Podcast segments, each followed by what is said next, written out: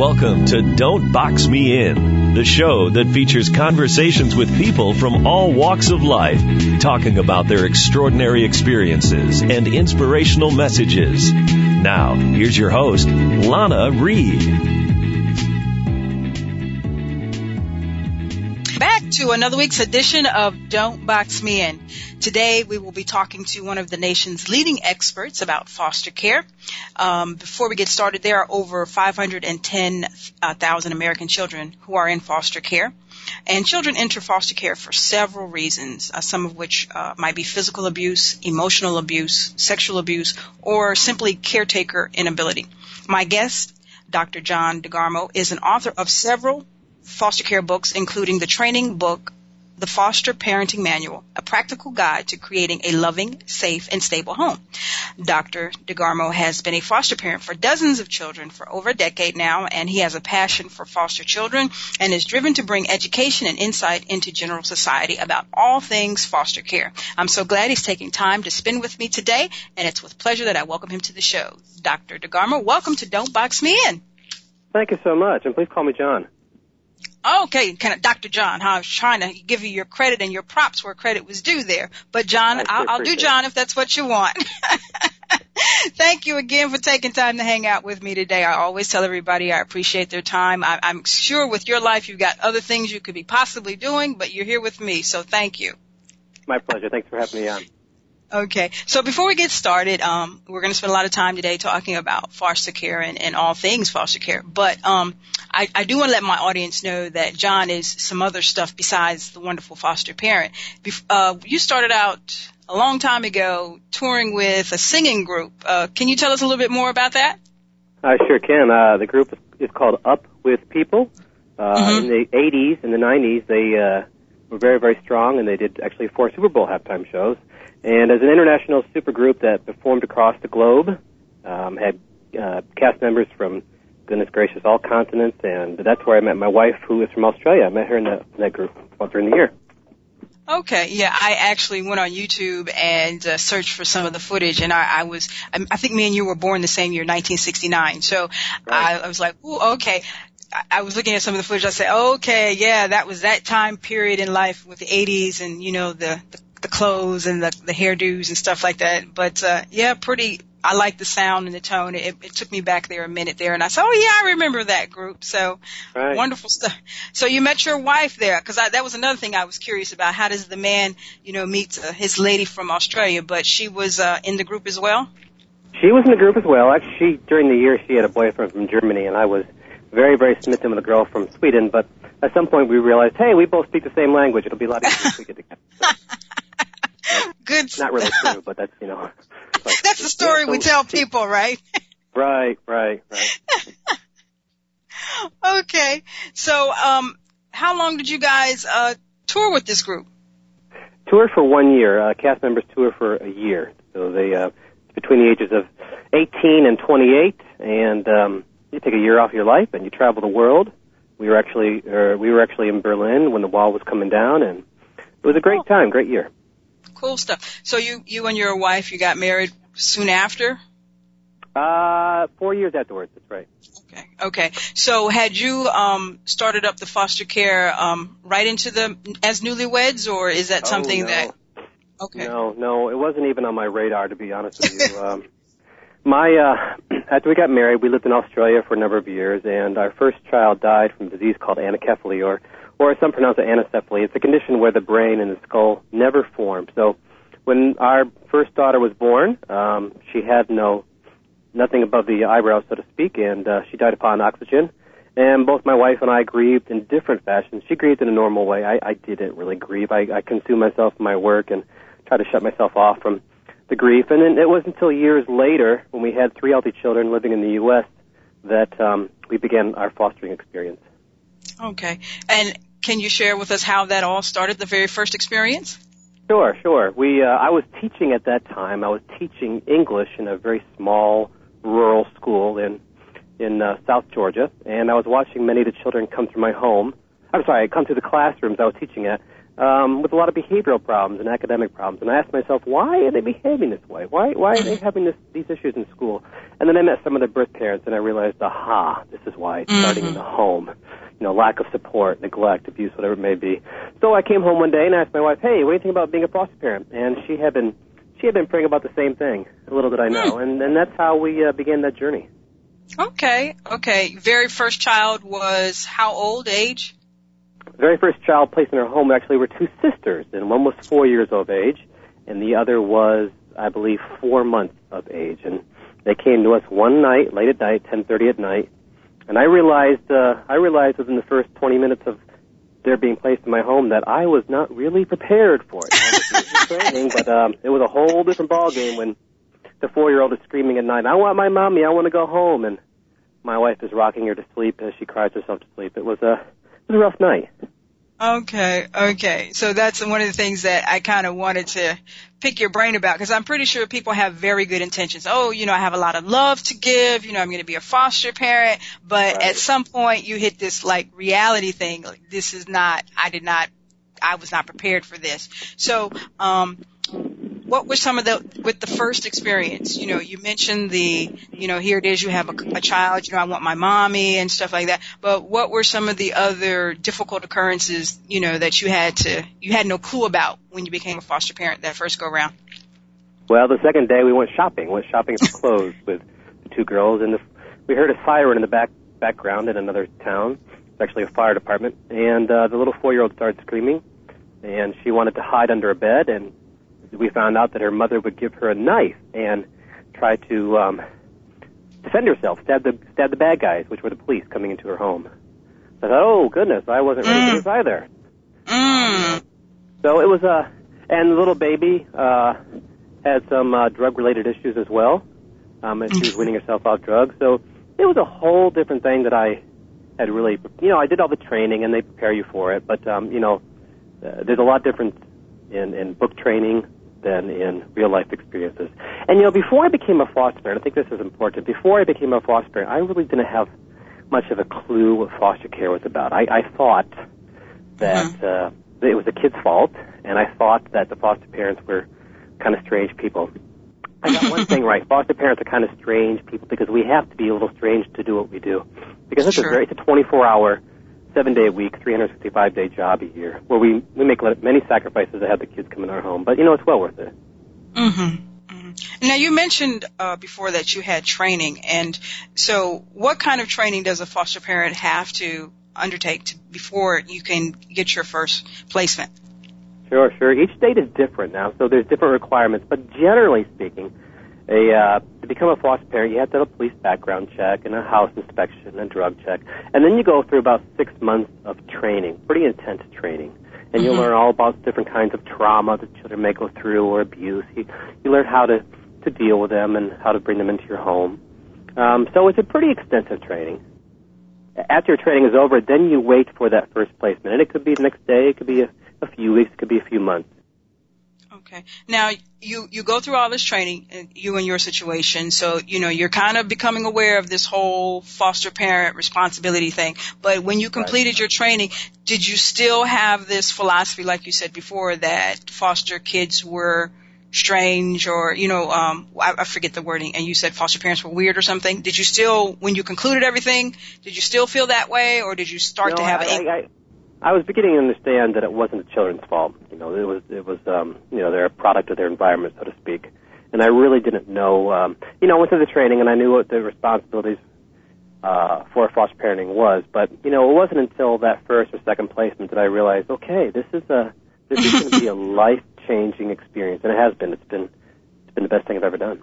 Mm, Awesome, awesome. I mean, it's just it's such a needed uh, a thing in this world. Uh, Oh, it's so, and yeah. so is now when you became a foster parent, you and your wife, if I'm hearing the story correctly, already had three biological children of your own.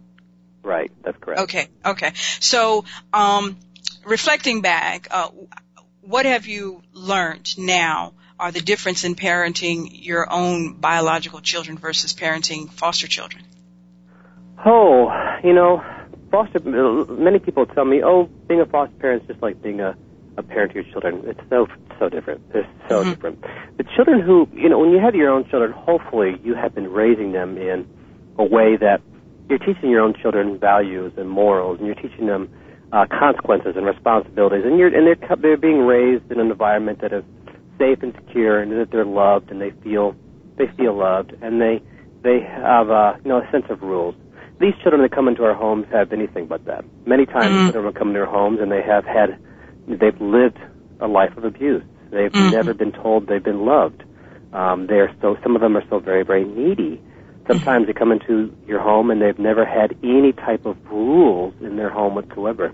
Um, they've been able to run wild, so to speak. Um, mm-hmm. You know, there, there's so many different things that children come to your home. So you just have to really learn how to work with that, so to speak. Gotcha, gotcha. Now I'm I'm thinking, me personally as a parent, you know, um, my time spent raising my daughter. As a mother, I had certain periods where we had discipline. You know, I had to discipline my child for some behavior she might be partaking in. But sure. I'm, I'm assuming that as a foster parent, your your capabilities of discipline are completely different than disciplining your own biological children. Or, or am I assuming yeah. incorrectly? No, no, no. You're you're assuming quite correctly.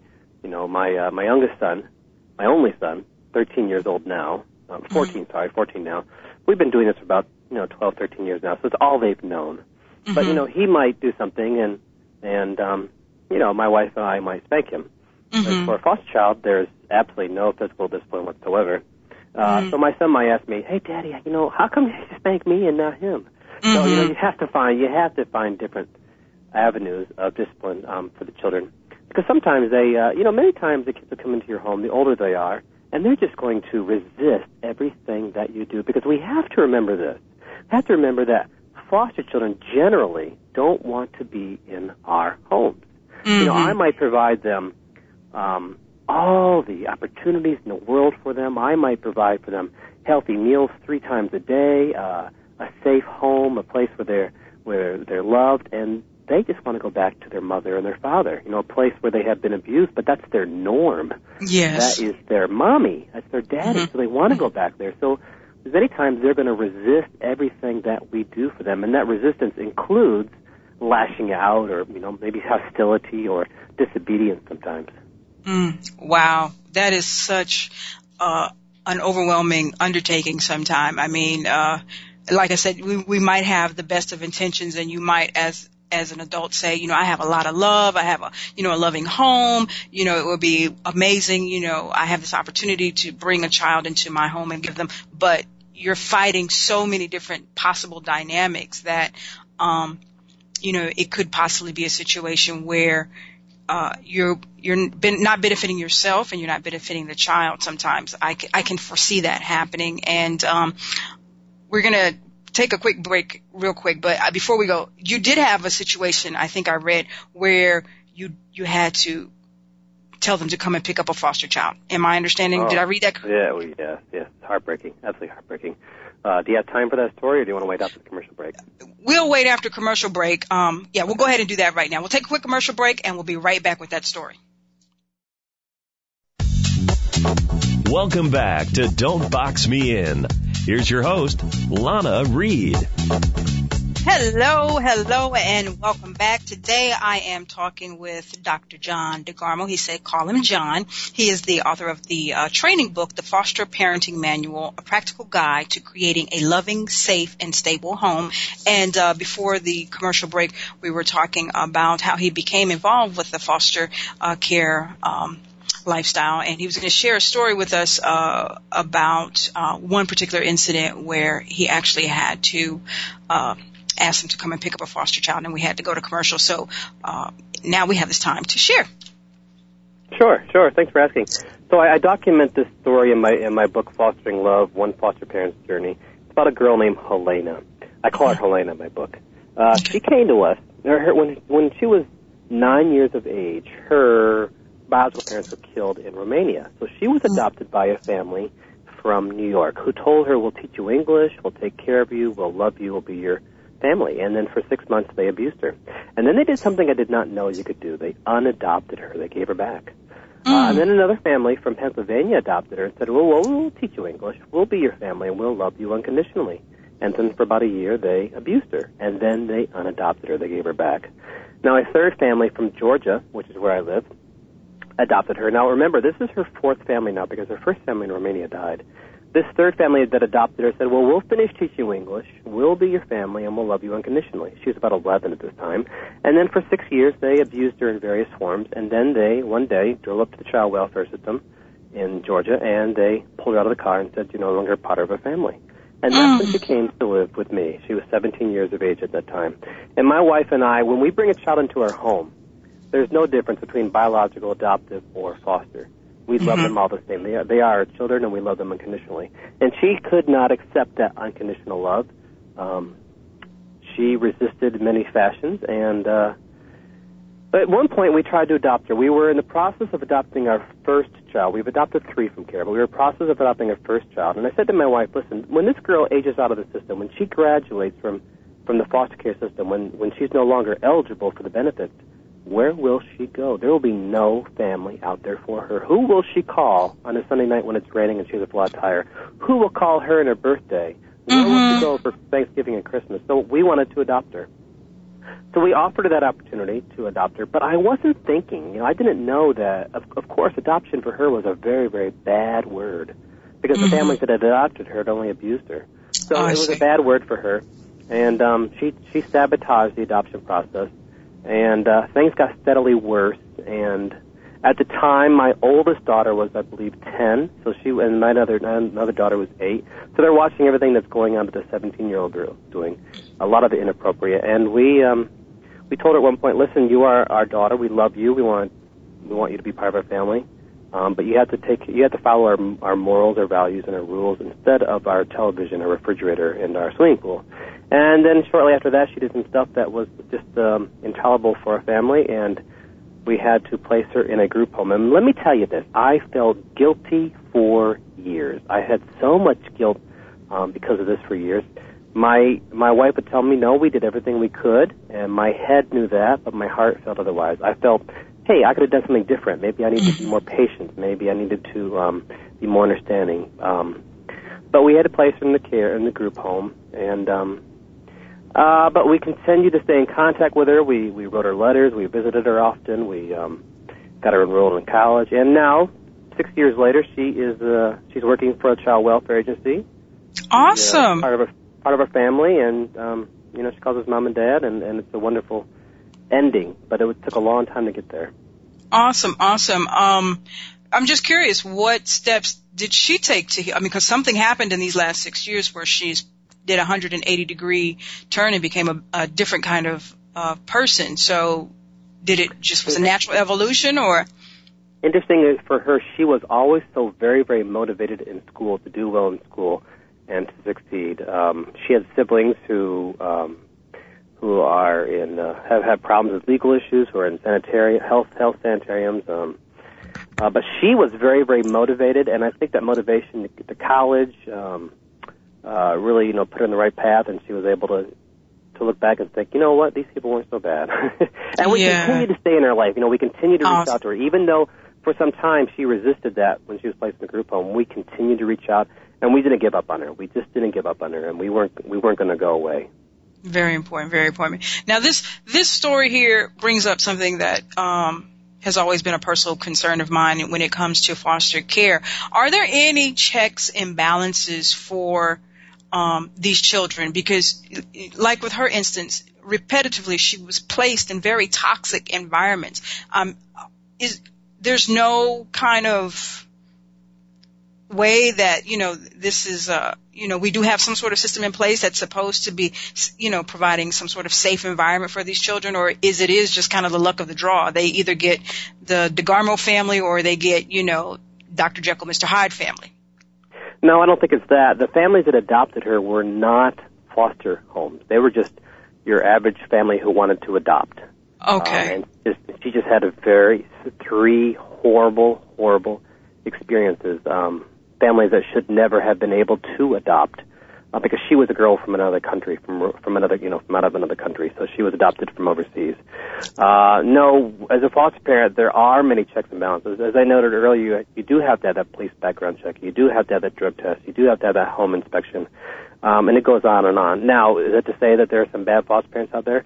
Sadly, there are. You know, there's mm-hmm. that one bad apple that will spoil the whole barrel of a hundred, so to speak. Mm-hmm. Um, so there are those stories of bad foster parents out there, and that's one of my missions is to try to dispel some of those um, those misbeliefs. Yeah, sadly, there are bad foster parents, um, oh. but she was not a product of that. Sadly.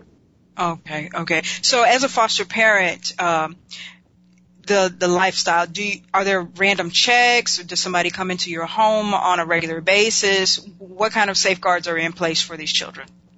Sure. Yeah, we have to go through train. We get our initial training, and then every year we have to get additional hours every single year and we still have to have the drug test every year, and the and the you know um, they come into your house and do a house inspection, um, the whole deal. You know, they look to see they they look at the entire house once a year. That's that's very very common for foster parents across the United States, and we do have to keep up our continuing education of ours.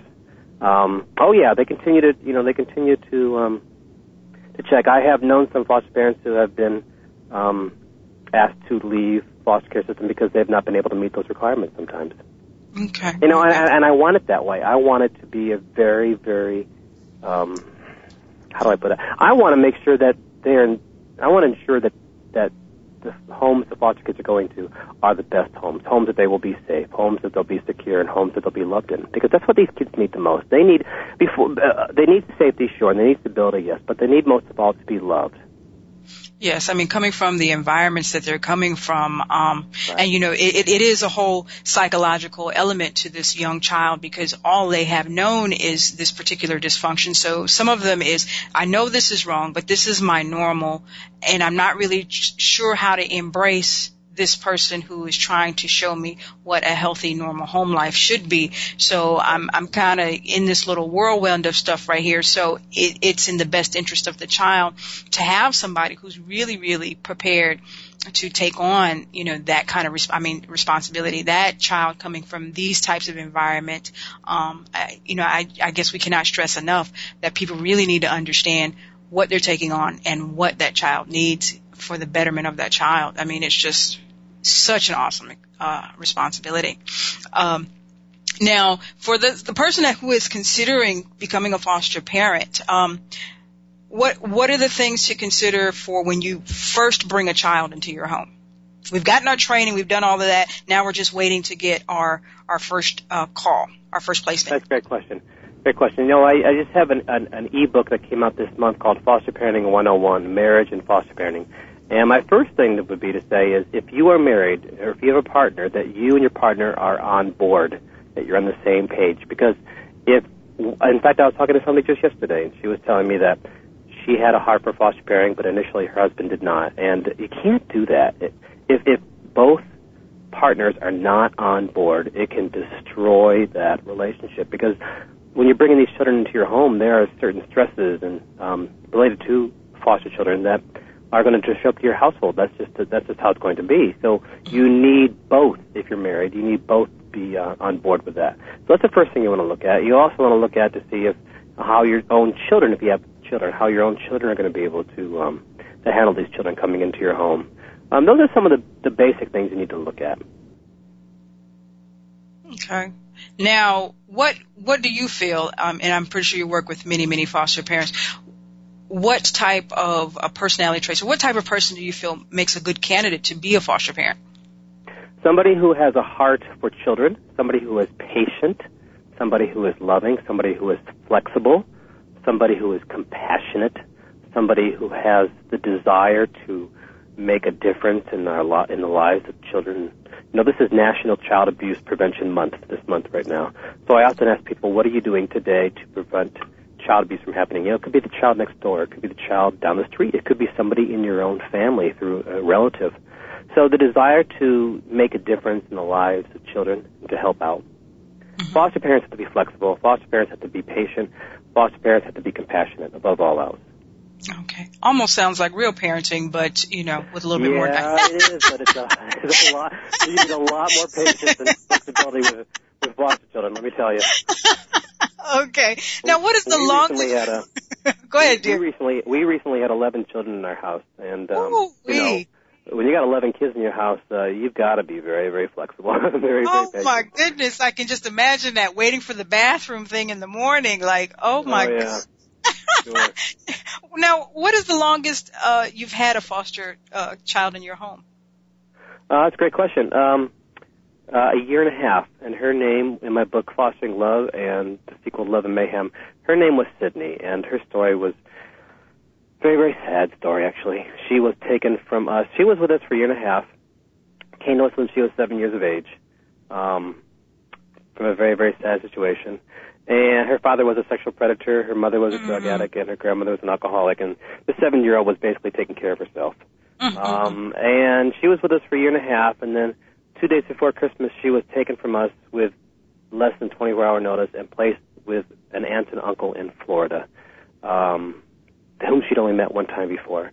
And uh, and then four years later, she called me up one day, and she called us up on the phone one day and said, I said hello. She said, "Daddy, I want to come home." And it was her. She had been she had been uh, raped repeatedly by her uh, stepbrother, and oh my um, goodness! and then abandoned in another state, and then she went from home to home to home. And the only thing she had with her was a picture of our family with our uh, phone number and address in the back. That's what she was taking with us from her from home to home. So I spent the next five years trying to fi- trying to relocate her, trying to find her, because I lost contact with her the next day because we went to Australia to visit my in-laws, Mhm. and um, so she was with us for a year and a half.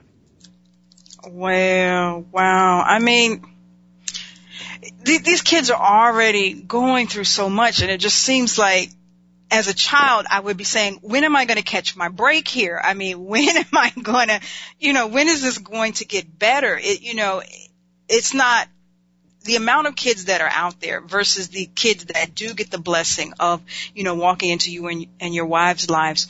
You know, it just, you know, the ratio doesn't seem to balance itself out. And it's just so heart wrenching that you hear these stories. Because I always feel children don't ask to be here. You know what I'm saying? So once we bring them, once we bring them into this world, you know, we as adults, it's our responsibility to provide the best, to do the best, to groom them into, you know, with the best experiences. And here it is, we're we're failing them in so many ways as adults. And it's such, it's just, you know, it just brings you so much emotion out of you. Um, Dr. John, we're going to take a quick commercial break, and when we come back, we're going to talk some more. But hang in there with me. We'll be right back. Let's return to Don't Box Me In with your host, Lana Reed. Hello, hello, hello. Welcome back. Today I am with one of the leading experts uh, in foster care, Mr. Dr. Mr. Dr. Dr. John DeGarmo, getting ahead of myself there, who has authored the uh, training book, The Foster Parenting Manual, a practical guide to creating a loving, safe, and stable home. And before the commercial break, uh, you were sharing a story with us about a young girl named Sydney, and I just want to make sure that I, I get the closing of this story because you said she had uh, contacted you wanting to come back home, but you guys were out of the country at the time. So, uh, just for my own personal satisfaction, I I, I do want to know what happened with Sydney. Well, in uh, my new book, Love and Mayhem, which came out last November, I I, meant, I wrote in there that for five years I spent a half an hour every Sunday evening, and I come home from choir practice, spend a half an hour online doing various types of searches for her, through whether it's through emails, uh, Facebook, MySpace, Internet, you name it. I was searching for her, and in Georgia, and Florida, and Alabama, I just didn't know where she was. And then last uh, this time last year, we got a phone call uh, telling us that she had been located. She was in, she is in a um, 24-hour lockdown um, mental health hospital for children, if you will. She had been so abused, so traumatized um, that uh, she just didn't have uh, any sense of love in her life, and she had been trying to commit suicide various times, and she's very, very troubled. And we have went and visited her many times, but it was worse than my than I ever suspected because I wanted her. I, I was looking for her because I wanted her not only know that she was still cared for, but that she was important and that she was loved. Because I wanted her to know that before she aged out of the system. Um, the, the, the statistics are so grim for children who age out of the system, whether it's 18 in some states or 21 years of other states. Uh, 45% of children will graduate from high school, which means only 55% will drop out. 65% will end up homeless. 75% will end up in jail. About 80% of the girls will end up pregnant before the age of 19. And I did not want her to become one of those statistics. So I was trying to reach out to her and tell her that, you know, she was loved. And sadly, it was worse than I ever imagined. And, um, we're still working with her. In fact, I was spoke to her early. I spoke to her yesterday on the phone, actually. Oh, okay. Um, Is she she uh, making progress? Uh, no, she's really not. You know, when when we contacted her, it was our first time we had, you know, she, she'd really seen us in um, maybe nine years, and uh, so in her seven, eight-year-old mind, when she left us, we were the parents who put her in that home after living with us. Mm. Um, oh, so, okay. you know, she kind of went backwards for a while, but you know, we're still in touch with her and just praying that it all works out. That God's plan is a good one for her. Of course, it is a good one for her. We're just hoping that it works out well. Yes, and soon, and soon. Now, right. you have had at this point in you and your wife's journey, you have had how many, about how many kids in your home, foster kids? Uh, I think 46. 46 kids have come to our home, and three of them we've adopted. Okay. Now, you know, I, I as a mother here, I, I kind of, I have nurturer and the heartstrings. I'm thinking it's a very rough emotional moment when you get that call and it's time for a child to move on. Um, oh yeah. What what is what is that that emotionally like to say okay? And and from what you were telling me about a couple of these stories, you don't even get any advance notice to emotionally prepare yourself for this child's departure. What what is that experience like? Sometimes you don't. Many times you do, but sometimes you don't. General society will tell you that foster parents don't grieve for the children because they're not our kids. They're only with us for a short time and they go back to their homes. I will tell you that it's, it is the opposite. We do grieve. It's like losing our own child because many foster parents like myself, when the kids come into our home, they become our children and we mm-hmm. love them unconditionally. Mm-hmm. Uh, so when they do leave, we grieve and, uh, you know, many times there's, there's feelings of deep grief and deep loss I have known some foster parents, including my wife, who can spiral into depression when a child leaves their home, particularly if a child has been in your home for quite some time. Many times we don't know where the children are going. Many times we do know where they're going, and that may be even worse because we uh, we know they're going back to an, environment that is not necessarily in their best interest or necessarily mm-hmm. safe. So that's hard to grapple with as well. So yes, it's very, very hard. And I hear so many people tell me all the time, I couldn't do it because I couldn't give up the child. It's the same with us. But, mm-hmm. but yeah, when the phone call and and my wife has been saying now for the last seven years, she's been saying every time a child leaves our house, she says, "I'm not doing this again." not because it's the hardest thing we do, which it is, but because of the grief that she feels. Yet when the phone call comes and there's a, another child in need out there, you know, we pray about it and oftentimes say yes. Oh wow! Now these children, foster children, you know, they're they're here, they're with you as their foster parent, and a lot of these kids, I think all of these kids come with caseworkers and stuff like that. So when this process is transitioned back to some sort of um, environment, maybe going back to their parents or some other family member, do you as the foster parent who has now been uh, working with, observing, and raising this child for the most part. Do you have any say so negotiation for or input into what is the type of environment, the best type of environment for this child to transition to? Do you have any kind of say so in the child's future or is it just strictly up to the caseworkers and whatever arrangements are being made um, outside of your your your your your um, reach? I'd like to tell you, yes, we do. Sadly, we don't have much uh, say at all. It's generally a decision that's made by the courts, sometimes by a judge that is not very involved, sometimes by the by the social worker. But it's, a, it's generally a decision that's made without um, much of our input. And if you read my book Fostering Love, you'll see that I'm the guy who's fighting that. I'm the guy who's saying, "Hey, you know, this is not best interest of the child. The child's not safe in that home. The child needs to be mm-hmm. here in our home." But you know, it's um, it's out of our hands, unfortunately. Wow. Wow.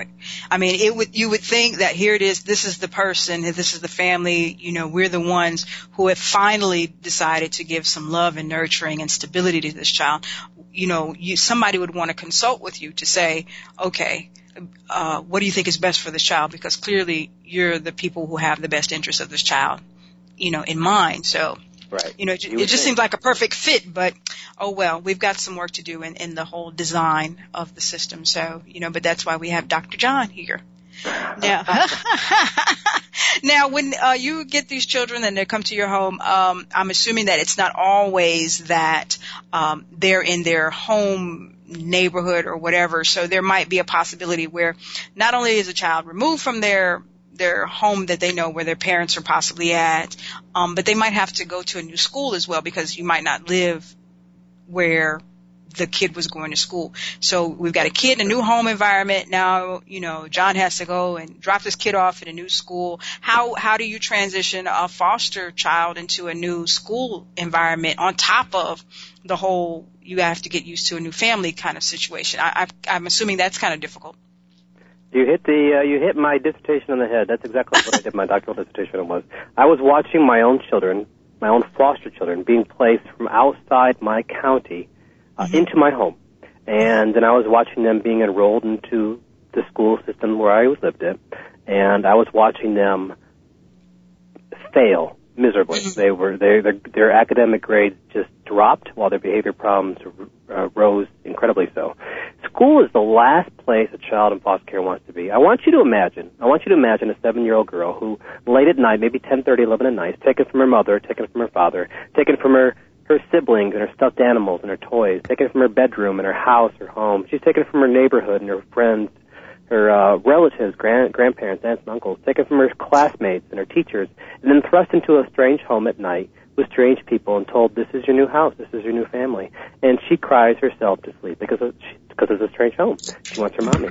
The next morning, she wakes up. She doesn't know where she's at. She doesn't know the people's names or faces. She doesn't know she can have breakfast. And then later she goes to that strange new school where she's surrounded by people she doesn't know, mm. and she's watching them, you know, having fun at lunch together, the recess together, playing together, and she's she feels like an outcast. And then someone bumps into her, her, and her books fall in the hall, and she just screams, "I want to go home." Mm-hmm. That's exactly how it is with these children.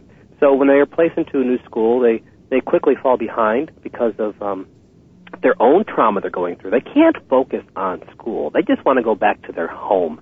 And here they are with strange people, strange family, and strange school. And they don't know what they did wrong. They may think it's their fault. They may think mommy and daddy placed them there. They may think mommy and daddy don't love them anymore. They don't know when they're going to see mommy and daddy next. So mm-hmm. they're having all these issues. And then if they're placed into yet another home, or another school, and another school, which has happened sometimes, um, they go from home to home to home and school to school to school. They fall further and further behind. Their transcripts, their their um, their school records are, are you know at a previous school, and they're not placed in the right class environment. They're not getting the, the necessary learning resources they they need. So as a result, 55% will drop out of school at some point. Mm-mm-mm. Now, I'm just trying to digest this give me the scenario here. So you have a situation that occurs. I'm assuming social services steps in. They'll pick up a child. Let's say it's 10 o'clock at night and now we have to find a home to place this child in. Okay. We find, uh, John. Okay. We give him the call. We've got a kid coming to you somewhere along the way and all of this hubbub is somebody talking to the child and at least trying to and I might not I'm 7 I might not comprehend what's going on but it's somebody in this transition talking to the child and saying we're it doesn't feel like it now but we're trying to get you somewhere safe and and and in the best for your your best interest or or we're just shuffling you around doing what we have to do and signing off pieces of paper. I mean, you understand what I mean? Sometimes no. Many times oh. the caseworker will be talking with a child. Maybe they may be working with a child for a, with a family for a while, and then a decision is made to remove the child after you know maybe a few months. Then there may be those times where a child has to be removed immediately, like mm-hmm. at 10 o'clock at night. So when they pick up that child, they the social worker may have to even go to police sometimes, police escort, which is which has happened to our family a few times. We've had we've had that happen. Um, so the child is placed into the home without that explanation, or maybe that explanation is given in the, the car ride over there. But you know, it's mm-hmm. just it's so unsettling. That child, you know, the their norm is living with their mother and their father, so they're completely disrupted, 100%. Um, and there's a trauma of being removed from the family as well as a trauma they've suffered, whether it has been abuse or neglect or drugs or alcohol or, or uh, whatever it may be. Wow. So the next day, the next day, the foster parents, we are. It's, usually up to us to enroll the child into school the next day. It's up to me to take the child to the doctor appointments most of the time. So you know, for foster parents, we have to take some time off work as well. Our our own work life is disrupted sometimes because I, I have spent many a time uh, the next day after placement taking time off my own job to enroll a child into the school system or take a child to a doctor. So the very next day, you know, I've gone through all of this. The very next day, you're going to get me up and try to go take me to some new school. I can't just hang around with you and we have pancakes and I, I kind of get to know who you are for a while, a day or two and settle in before you just kind of try to throw me in school. There's no. Well, you know, that, that happens as well. You know, there's some children who, who are too young to go to school or maybe like right now during spring break. Um, okay. Uh, you know, or summer vacation. Uh, yeah, my wife and I really try to make that transition as easy and as smooth as possible. But there are many foster parents like my wife and I. My wife is a doctor of nutrition and a massage therapist, and and I work as well. So you know we have our own responsibilities at work as Mhm. well. So you know to sit at home the next day with us and and getting to know us is uh, unfortunately You can. not a reality for many foster parents because they have to put bread on the table. Gotcha. Understood. Understood. All righty, John. We're going to take the last commercial break of the day. We'll come back, talk some more. Stay with me. Welcome back to Don't Box Me In. Here's your host, Lana Reed. Hello, hello, and welcome back. Today I've been spending time with Dr. John DeGarmo, who is the author of uh, many books, uh, some of which are A Different Home, A New Foster Child Story, Love and Mayhem, and also the Foster Parenting Manual. Um, now, at this point, John, uh, not only have you guys fostered over 40 kids, but you have adopted how many? Three. Three. Now, what what was the situation that uh, caused you and your wife to go from foster parent to uh, adoptive parents? Funny stories. Um, we the first one we adopted, she was five days old when she came to us. Um, her mo- her mother gave birth to her uh, in our very very small town of about 2,000 people. Think Mayberry. Think Mayberry. and uh, wasn't even a birthing hospital, but her mother gave birth there, and um, and the child came into care, and she was our first crack child, fetal alcohol syndrome. And uh, initially, I did not want to adopt her. I did not want to adopt her because I felt it would have been selfish of me. Here I was, I had already had a child die, and I had three healthy children. So I thought, okay, I understand the miracle of birth here. I understand that not everybody can have a healthy child. So if I adopted her, it was my belief at the time that I would be taking her away from somebody who could not have children. Oh, so, okay. Fortunately, my wife, the entire community, and God saw it differently. And 22 months later, we adopted her, and I couldn't see life without her. She's Mhm. wonderful, and she's eight years now. Uh, Oh. The second one came to us. Her her um, mother was the town's only prostitute, and she came to us when she was a year and a half old. Her mother gave her to a stranger at a grocery store. Um, Mm. stranger stranger reported it to uh, the child welfare system and came into care. She was mean as a snake. She knew one word. She knew one word, and that word was "shut up," which is a taboo word word in our house. All she knew. And she hid everything in sight. She was just a little snake. Now she Uh-huh. is the sweetest little princess I've ever met. She's all about tiaras and and how many dresses can she put on her, and uh, every word out of her mouth is either adorable, beautiful, or handsome Awesome. shows me uh, environment, you know, all about environment. And then we adopted her sister when when her sister came to us when she was 27 hours old, and uh, that was another very very humorous occasion. In fact, I document that in my book Love and Mayhem. I was not I was not prepared to adopt two more. It was a, it was a package because I thought that would be the Brady Bunch level, and I don't have an Alice. I don't. I need an Alice. I can much need imagine. So Yeah. I So, can uh, I imagine. was against it, but I'm so glad I did. Um, you know, the, the, the biological adoptive. There's no difference. Uh, there's no difference in skin color. We're all the same skin color, just different shades of God's skin in our household. Um, some people will say, "Hey, are your kids African American?" And I say, "I just have very recessive genes." Say it's in there. yeah, see, my great grandfather on my mother's side was. Right. awesome. Now, um, your wife, you know, I'm I'm pretty sure. I, I just hearing the story, she's an awesome and, and amazing uh, female. Um, my curious question is, being a foster parent um, has to present some challenges for you guys, just simply as husband and wife. Um, what is it that people need to understand about the relationship side when it comes to becoming a foster parent? Because you guys still have to love each other. Right. As I said earlier, it's 24 hours a day, seven days a week, 355 days a job a year. You know, we, we do not, we are not able to place our children in our state Mm. with the babysitter uh, because these these babysitters have not been uh, drug tested and police background checked, et cetera, et cetera, et cetera. They can only go to another set of foster parents. So the children are, are with us. You know, if they're not in school, they are with us, which gives my wife and I no time for ourselves except late, late, late at night um, when we're both exhausted, or for a two-minute conversation in the closet with the door closed. Um, you know, it's it, you you we do a lot of texting during the day. You know, hey, what do you you get the groceries? I'm gonna go pick up children, or you know, I've got. uh You know, it's it's hard. It's hard. That's for sure. We ha- we have to make um, time for ourselves. Um, but that's so one of the no date night, no Tuesday date nights or anything? Nope, nope, nope. I think the last date my wife and I went on each other with each other by ourselves with no kids no kids, he says. was was it five years ago, six years ago? You know, Oh. usually we're lugging a baby or two along with us, you know, to the restaurant. Um, yeah. Oh, So it was my wedding anniversary last year, and we had plans. We had big plans, but those plans did not happen. We had a Wow. we had a four pound baby came to us last year during our anniversary on a heart monitor. So that baby was uh that was full supervision. Oh, wow. So how hectic is the house now? You said 11 kids now?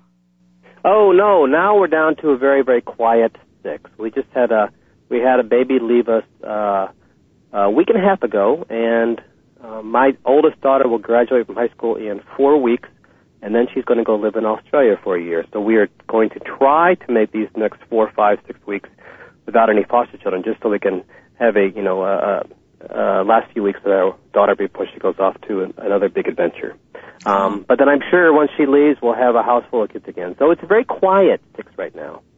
Okay, okay. Now, I know the whole um, foster care industry. There, there are some financial things that uh, come with the package to assist you in, in the task that you're Right. going. But even beyond that, I'm pretty sure that there's a lot of finances coming out of your own pocket. Are there Oh, yeah. other additional financial resources for foster parents um, to utilize? Because, like I said, I, I just imagine the whole parenting thing. Even if somebody's giving you some money to take care of this child, there's just other things you're doing as a parent. If you're a good parent, that are going to come out your own pocket. Are there other resources for foster parents out there? That's a great question. And yes, foster parents do get paid a per diem per day per child, but I want to assure you that it is not very much money. It is not very much money at all. It doesn't cover, you know, doesn't cover much at all. So, uh, I, I have a new book coming out next year, 2016, called Faith and Foster Care. It talks about how the church can reach out to foster children and foster parents. And that's just what that is. Uh, we have many churches in our own area who are, who reach out to us. They have a ministry and they want to help foster children. Some people can't be foster parents, and I understand that, but there are other ways to help. So there are sometimes there are clothes closets where foster parents can go and pick out clothes for children, um, school supplies. Uh, many times there may be those churches who want to, you know, make a make a meal for a foster parents once a week. Um, things like that. There's scholarships available for children in foster care if they wish to go to college, and only two percent, only four percent will go to college. Only two percent will graduate with a four-year degree. So, again, those statistics are very, very grim. But for those who do go, there are scholarships available as well. So there are there are avenues out there. Yes. Okay, okay. Good to know, good to know. Now, real quick, before we go, um, you do also offer uh, training, webinars, and also uh, foster parent coaching. Um, how do, what, what is that about? Oh, great question. Well, you know, the foster parents across the country they have to have um, hours every single year to remain Mhm. licensed, and each and each state differs in the amount of hours. But some of those hours can be gained through online webinars. So many foster parents will visit my website and get those training. They'll they'll watch the uh, the webinars online, and and then they'll get a signed certificate from me. So that's what that's about. The foster parenting coaching is think about a parent consultant or a parent coach. Uh, so foster parents will they'll visit with me, maybe like through Skype or some type of online communication, and we discuss their issues and we listen to their issues, and then I coach them through them. Awesome, awesome. I mean, I guess, you know, if they're going through what, like you and your wife, you don't get date night, you're stuck in the house, at least I can vent to somebody else here who's Right. understanding my, my pain and my struggle. So I think that's a pretty, pretty good tool there. Awesome, awesome. So how do people pick up copies of your books or get in touch with you Oh, for a okay. web, webinar or the coaching? Thanks for asking. You can go my de- to my website, Dr. John DeGarmo, foster care expert, and DeGarmo spelled D as in David, E, G as in Gary, A, R, M as in Mary, O. If they just Google Dr. John DeGarmo, my website will come up. And on there, there's you can order my book. You can also get them on Amazon or Barnes and Nobles or any other, you know, online bookstore as well, um, or maybe your traditional bookstore in your city as well. So that's the very, very easiest way to do it. And then I also travel across the nation on a weekly basis. So many times I'm, I have my books with me there as well. Okay, okay. And you said there's another book coming out, uh, this year as well too? Yeah, there's one this year called Helping Foster Children in Schools, and it's a book for not only foster parents, but for social workers and anybody who works in a school system. It's a book designed to help, to bring together foster parents, social workers, and school teachers and administrators uh, to help foster kids. And then next summer is the book Faith and Foster Care. Awesome, awesome. Well, we are at the end of the hour here, John. I really appreciate the hour because, you know, six kids in the house now and one about to uh, graduate. You know, you're beyond, beyond, beyond busy, you and the wife. So I appreciate your time. Once again, before we go, please give people the website one more time. Sure, Dr. John DeGarmo, foster care expert, and I'm also on Twitter and Facebook and other social media as well. All righty, dear. Thank you so much for hanging out with me today. I really enjoyed all your stories and your time. My pleasure, and thank you for caring for kids in need. All righty. I wish you all the best. That is all for this week's show. I'll be back next week at the same time. Until then, remember when it comes to your dreams, the words can't and won't should never slow you down. There's always space to change and to grow. Don't be boxed in. Live your very best life. I am your host, Lana Reed, and I'll see you all next week.